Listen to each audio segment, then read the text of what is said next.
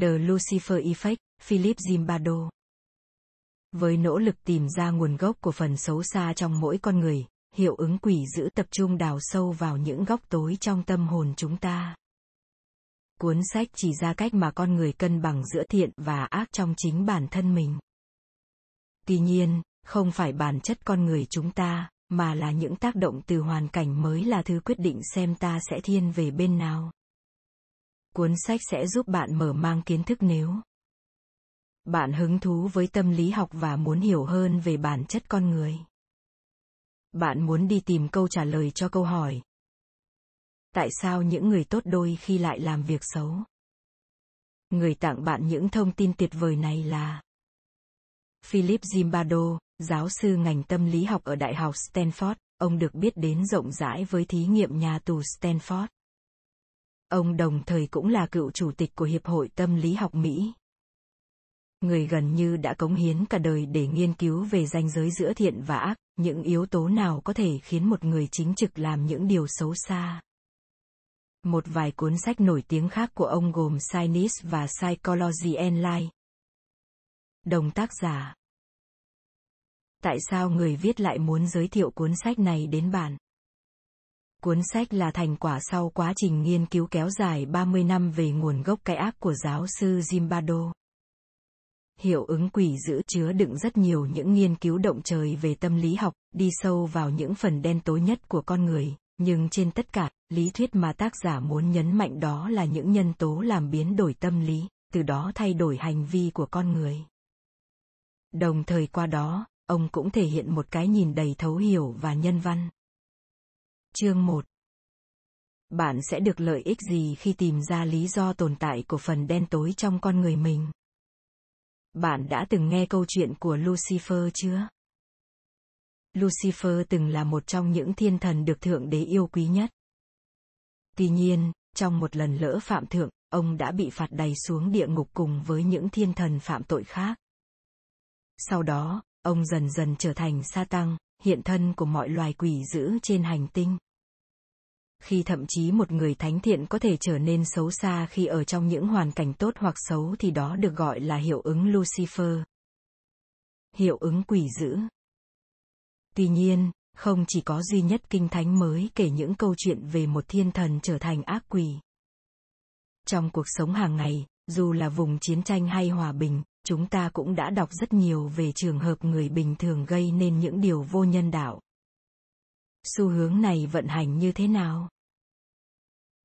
Có phải nó chỉ đơn giản xảy ra như thế hay không? Bản tóm tắt này sẽ soi chiếu đến những phần sâu thẳm nhất trong tâm hồn con người, nghiên cứu về những cơ chế, hoàn cảnh và điều kiện gây nên hiệu ứng Lucifer. Chương 2 Bất cứ ai đều có thể trở thành ác quỷ. Hãy nghĩ lại xem bạn đã từng lấy đồ của người khác lúc không ai để ý hay chưa? Hầu hết mọi người đều đã từng làm như vậy. Mặc dù đó không hẳn là hành vi xấu xa nhất, nhưng nó đã thể hiện rằng chúng ta rất dễ phát sinh những hành động mà bình thường bản thân không bao giờ làm nếu hoàn cảnh cho phép. Tuy nhiên, chúng ta vẫn luôn cho rằng một số người sinh ra đã là thiên thần, trong khi có người sinh ra để trở thành một ác nhân. Nhưng sự thật rằng, ranh giới giữa cái thiện và cái ác hoàn toàn có thể bị vượt qua. Trường hợp của Ivan Chip Frederick, cựu sĩ quan quân đội Mỹ là một ví dụ điển hình. Anh ta từng là quản ngục ở nhà tù Abu Ghraib, nơi sau này được biết đến là địa ngục lạm dụng và tra tấn những tù nhân Iraqi ở đó. Liệu rằng có phải trước khi làm việc ở Abu Ghraib thì Frederick đã là một người xấu? Không hề, thậm chí là ngược lại. Anh ta bình thường như bao người khác, yêu nước, thích bóng chày, có chỉ số IQ trung bình và hoàn toàn không có biểu hiện của vấn đề tâm lý. Nhưng khi làm việc ở nhà tù Abu Ghraib, anh ta trở thành một tên ác nhân độc địa. Điều gì đã dẫn đến sự thay đổi khủng khiếp ấy? Khi một ai đó phạm phải tội ác, chúng ta thường cho rằng bản chất của họ đã là một quỷ dữ rồi. Và cách quan điểm trên cũng được áp dụng với trường hợp của nhà tù Abu Ghraib, nghĩa là vấn đề nằm ở bản chất của những người cai ngục. cả nhà tâm lý học và tâm thần học đều tập trung vào thứ gọi là nguyên nhân từ bản chất con người những yếu tố dẫn đến hành động của chúng ta người ta tin rằng di truyền tính cách, bệnh lý đều là những thứ chúng ta sẵn có trong mình. Trong trường hợp của frederick, mọi người thường dùng nguyên nhân từ bản chất để lý giải cho hành động của anh ta. Hay nói cách khác, anh ta sinh ra đã là một ác nhân. Tuy nhiên, những nguyên nhân từ hoàn cảnh mới thực sự là thứ có thể giải thích cho hành vi của anh ta chứ không phải bất kỳ yếu tố bẩm sinh nào khác theo những gì bạn thấy ở phần tiếp theo, frederick không phải sinh ra đã là một ác quỷ hay thiên thần. Nguyên nhân thực sự cho hành vi dã man ấy nằm hoàn toàn ở khía cạnh khác. Chương 3 tính cách của chúng ta không phải là thứ ổn định, nó thay đổi phụ thuộc vào hoàn cảnh. Cùng với những lầm tưởng về bản chất thiện hay ác bẩm sinh của con người, hầu hết mọi người đều nghĩ rằng tính cách chúng ta là thứ sẽ không bao giờ thay đổi đã đến lúc ta phải bỏ ngay tư tưởng sai lầm này. Ví dụ, hãy so sánh cách bạn đối xử với bạn thân của mình với những đứa trẻ xung quanh. Chắc chắn rằng chúng hoàn toàn khác nhau. Nhưng tại sao lại như vậy? Tính cách của con người không phải thứ cố định. Bạn là người như thế nào và hành động ra sao phụ thuộc vào từng bối cảnh xã hội và từng trường hợp khác nhau? Quan điểm này gọi là tư duy tình huống để hiểu về hành vi của người khác. Nó cho rằng những gì bạn làm phụ thuộc vào tình huống mà bạn đang phải xử lý. Theo tư duy tình huống, bạn là một người với những người bạn yêu thương, nhưng lại là một người hoàn toàn khác khi nói chuyện với sếp của bạn.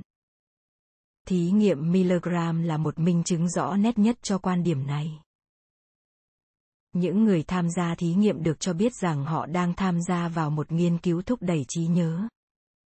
Những người chủ trì có vai trò như là thầy giáo, những diễn viên sẽ đóng vai học sinh ở trong một căn phòng kín. Thầy giáo sẽ giúp học trò nhớ những cặp từ ngữ, mỗi lần nhớ sai, họ sẽ bị thầy phạt bằng cách sốc điện. Mức độ sốc điện sẽ tăng theo từng lỗi bắt đầu từ nỗi đau đớn vừa phải ở 15V tăng dần đến mức chết người là 450V.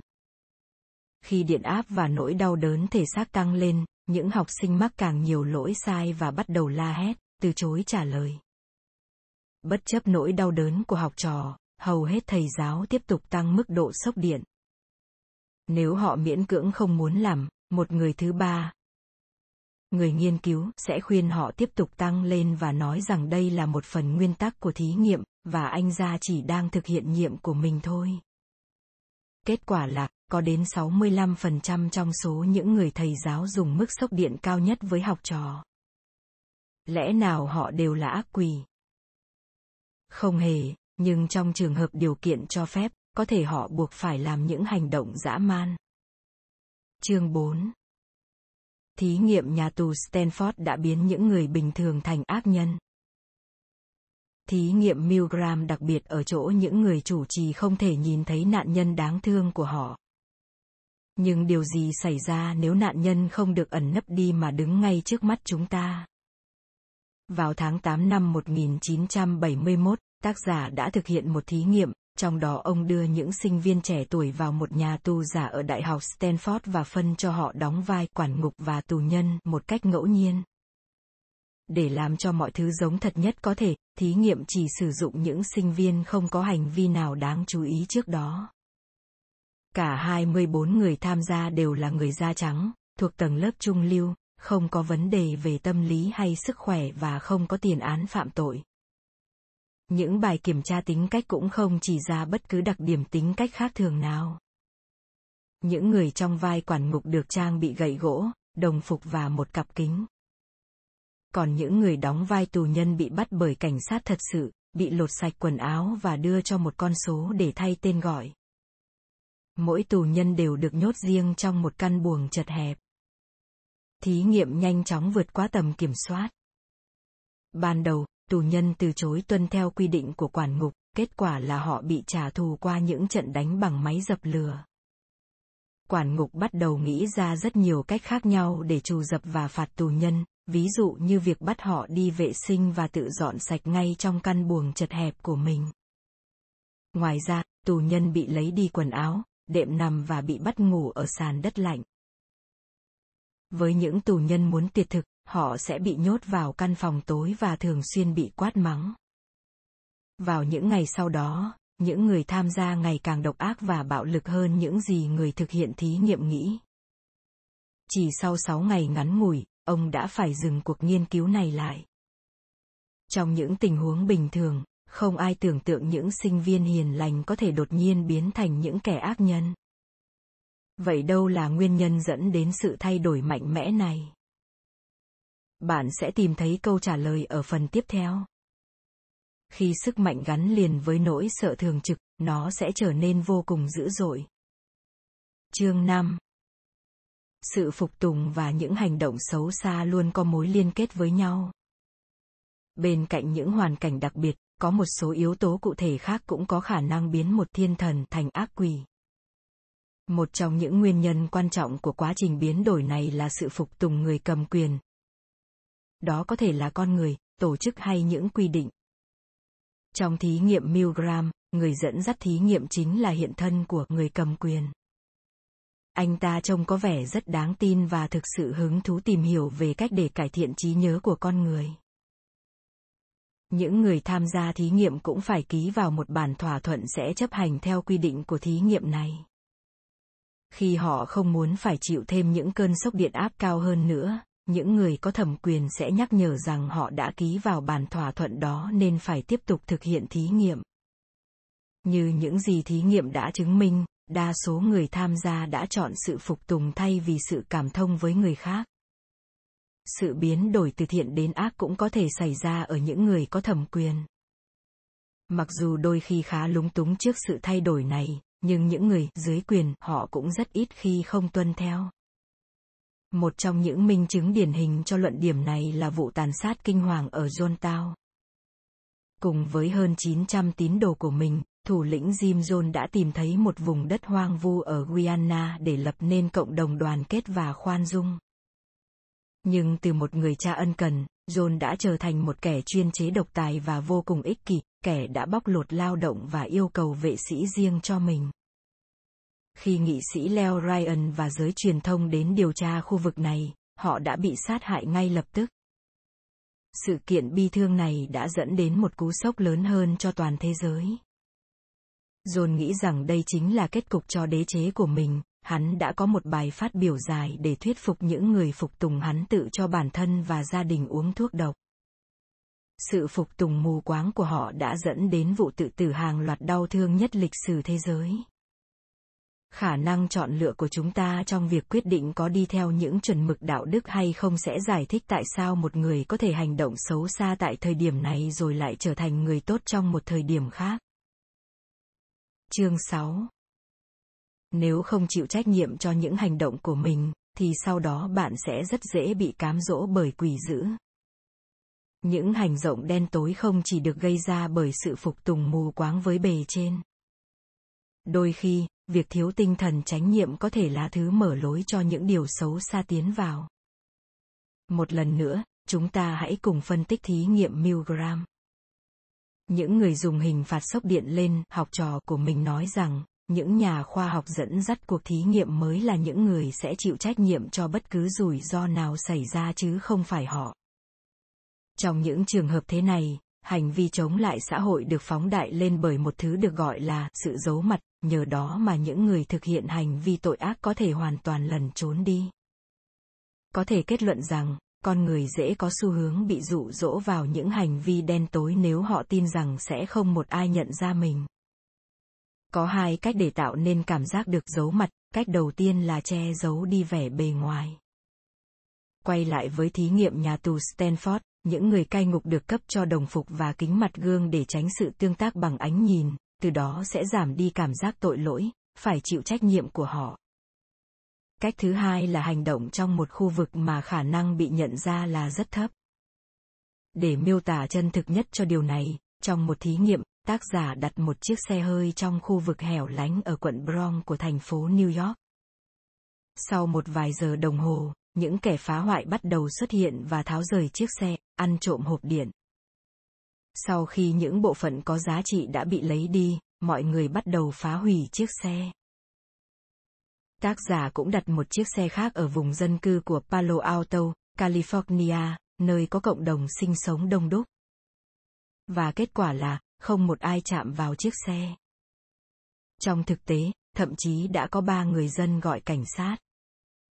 Tại sao lại có sự khác biệt này ở hai vùng? Bởi vì quận Bronx có một bối cảnh đủ kín đáo cho sự giấu mặt có thể xảy ra, trong khi vùng dân cư Palo Alto lại khá đông đúc.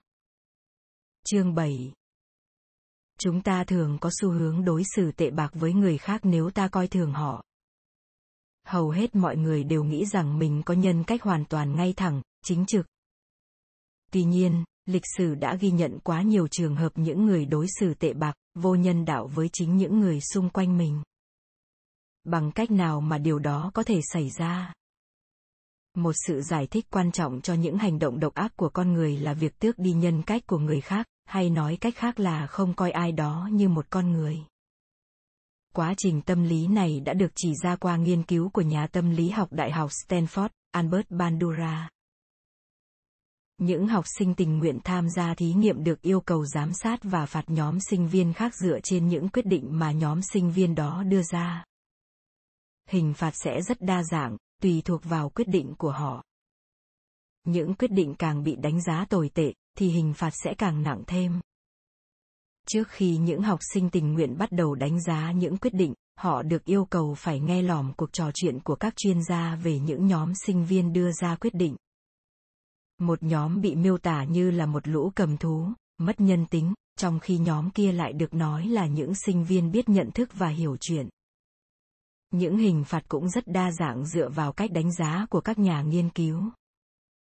Những sinh viên tình nguyện tham gia đã quyết định áp dụng hình phạt với nhóm người mất nhân tính nặng hơn rất nhiều so với nhóm có tính người hơn. Sự am hiểu kỹ càng về việc tước đi nhân cách con người rất quan trọng trong việc hiểu về cơ chế của sự định kiến, phân biệt chủng tộc và phân biệt đối xử. Khi có ai đó bị gắn mác đồi bại, mất nhân tính, họ sẽ bị coi như những kẻ hoàn toàn không có đạo đức và trở thành mục tiêu của những hành động độc ác. Chúng ta hãy cùng phân tích những ví dụ trong lịch sử. Một trong số đó là vụ thảm sát nam kinh. Trong suốt cuộc xâm lăng của nhật bản và trung quốc, binh lính nhật đã giết hại rất nhiều người dân nơi đây. Một người nhật giải thích rằng đó là do họ coi người trung quốc là vật, không phải người cảm nhận về năng lực bản thân sẽ rõ ràng và sống động hơn khi ta đánh bại một người thay vì giành được sự yêu mến của người ấy.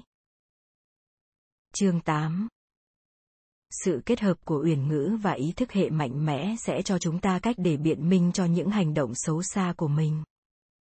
Chúng ta đã thấy cách mà sự phục tùng, giấu mặt hay mất nhân phẩm đã dẫn con người vào con đường tội ác như thế nào. Nhưng còn một yếu tố khác có thể làm điều đó, đó chính là khả năng che giấu những hành vi xấu xa bằng những từ ngữ khiến chúng nghe có vẻ là một việc làm tốt đẹp. Trong những nghiên cứu tâm lý học thông qua việc đánh giá hành vi con người cho thấy, luôn có một cách để biện minh những hành động tội ác, vô đạo đức. Ví dụ như trong thí nghiệm milgram, những người tham gia được nói rằng, hay chính họ cũng tin rằng thực ra họ đang góp phần làm nên lịch sử của y khoa chứ không phải đang gây hại hay thậm chí là giết chết người khác có thể thấy, cách để biện minh trong thí nghiệm Milgram là những cú sốc điện sẽ giúp các nhà khoa học thu thập thông tin về phương pháp cải thiện trí nhớ con người. Sự biện minh trong tâm lý học được gọi là ý thức hệ trong cuộc sống hàng ngày. Với một ý thức hệ mạnh mẽ, những người xấu xa sẽ nhìn nhận hành vi của họ như là một hành động đáng khen hay thậm chí là đáng ngưỡng mộ. Chúng ta hãy cùng xét đến cuộc xâm lăng của Mỹ đến Iraq và những sự tra tấn đi kèm ở nhà tù Abu Ghraib. Lời biện minh được đưa ra là sự đe dọa nghiêm trọng đến an ninh quốc gia khiến chiến tranh chống khủng bố là điều vô cùng cần thiết. Lời biện minh về sự đe dọa ấy đã cho phép Tổng thống Bush tái hợp pháp hóa những hành động tra tấn, bằng cách đó cung cấp cho binh lính đầy đủ thông tin họ cần để bảo vệ an ninh quốc gia. Vì vậy, những thứ ban đầu tưởng như là tội ác thực tế hóa ra lại là một phần của ý thức hệ rằng việc tra tấn sẽ bảo vệ an ninh của mỹ với lời biện minh đó binh lính Mỹ cảm thấy yên tâm khi tra tấn tù nhân ở nhà tù Abu Ghraib. Với rất nhiều cám dỗ của quỷ dữ như vậy, bạn có thể sẽ băn khoăn rằng làm thế nào để trở thành người tốt. Phần cuối cùng của bản tóm tắt sẽ chỉ dẫn bạn. Chương 9 bạn vẫn có thể chống lại quỷ dữ và hành động một cách dũng cảm, có đạo đức. Như bạn đã thấy, trong tất cả mọi trường hợp, ta đều cảm thấy phần đen tối trong con người mình. Nhưng không ai muốn trở thành người xấu cả. Vậy phải làm sao để chống lại sức mạnh của quỷ dữ? Điều đầu tiên và quan trọng nhất, bạn phải luôn chịu trách nhiệm cho hành vi của mình và loại bỏ ngay lập tức những lời biện minh này ra trong đầu. Người khác không thể nhìn thấu tâm tư của bạn không có nghĩa là trách nhiệm của bạn đã biến mất. Thứ hai, hãy dừng lại ngay nếu bạn cảm thấy mình đang phục tùng cho một thế lực đen tối.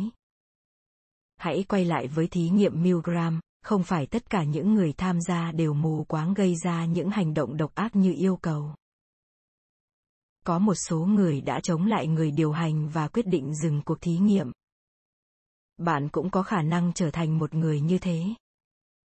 Cuối cùng, hãy soi xét kỹ càng những lời biện minh cho hành động tội ác. Ví dụ, nếu việc xâm lăng được gán mác mang lại tự do bác ái cho con người hay chiến tranh chống khủng bố, hãy cân nhắc xem liệu rằng những hành động đó có thật sự phục vụ cho sứ mệnh đó không. Đó là cách để chống lại quỷ dữ, nhưng nó cũng là cách để trở thành một anh hùng. Nhưng điều gì làm nên một anh hùng?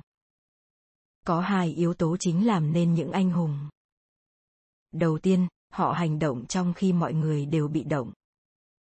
Thứ hai, họ ưu tiên người khác hơn bản thân mình. Archie Wesley, người đường mệnh danh như anh hùng xe điện ngầm của New York, là một nguồn cảm hứng bất tận cho thuật ngữ người hùng. Khi anh nhìn thấy một chàng trai trẻ đang lên cơn động kinh bị ngã xuống đường dây và không còn thời gian để kéo anh ấy lên nữa, Wesley liền nhảy xuống và kéo chàng trai vào khoảng giữa các đường dây, nhờ đó mạng sống của anh ta đã được bảo toàn. Trong khi mọi người xung quanh chỉ đứng nhìn, Wesley ngay lập tức hành động, bất chấp sự đe dọa tính mạnh của chính bản thân mình. Chúng ta đều có thể trở thành một anh hùng hay một kẻ xấu xa.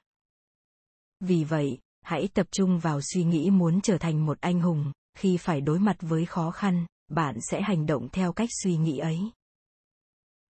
Kết luận không ai sinh ra đã là một ác quỷ. Thay vào đó, họ trở thành ác quỷ qua những tình huống mà họ thấy mình trong đó. Trên thực tế những chuẩn mực đạo đức khắt khe dễ bị phá hủy hơn chúng ta nghĩ rất nhiều. Cuối cùng việc trở thành một người xấu xa hay một anh hùng hoàn toàn phụ thuộc vào chính bản thân bạn. Thời gian và sự áp bức chính là cha đẻ của những cuộc nổi loạn. thank you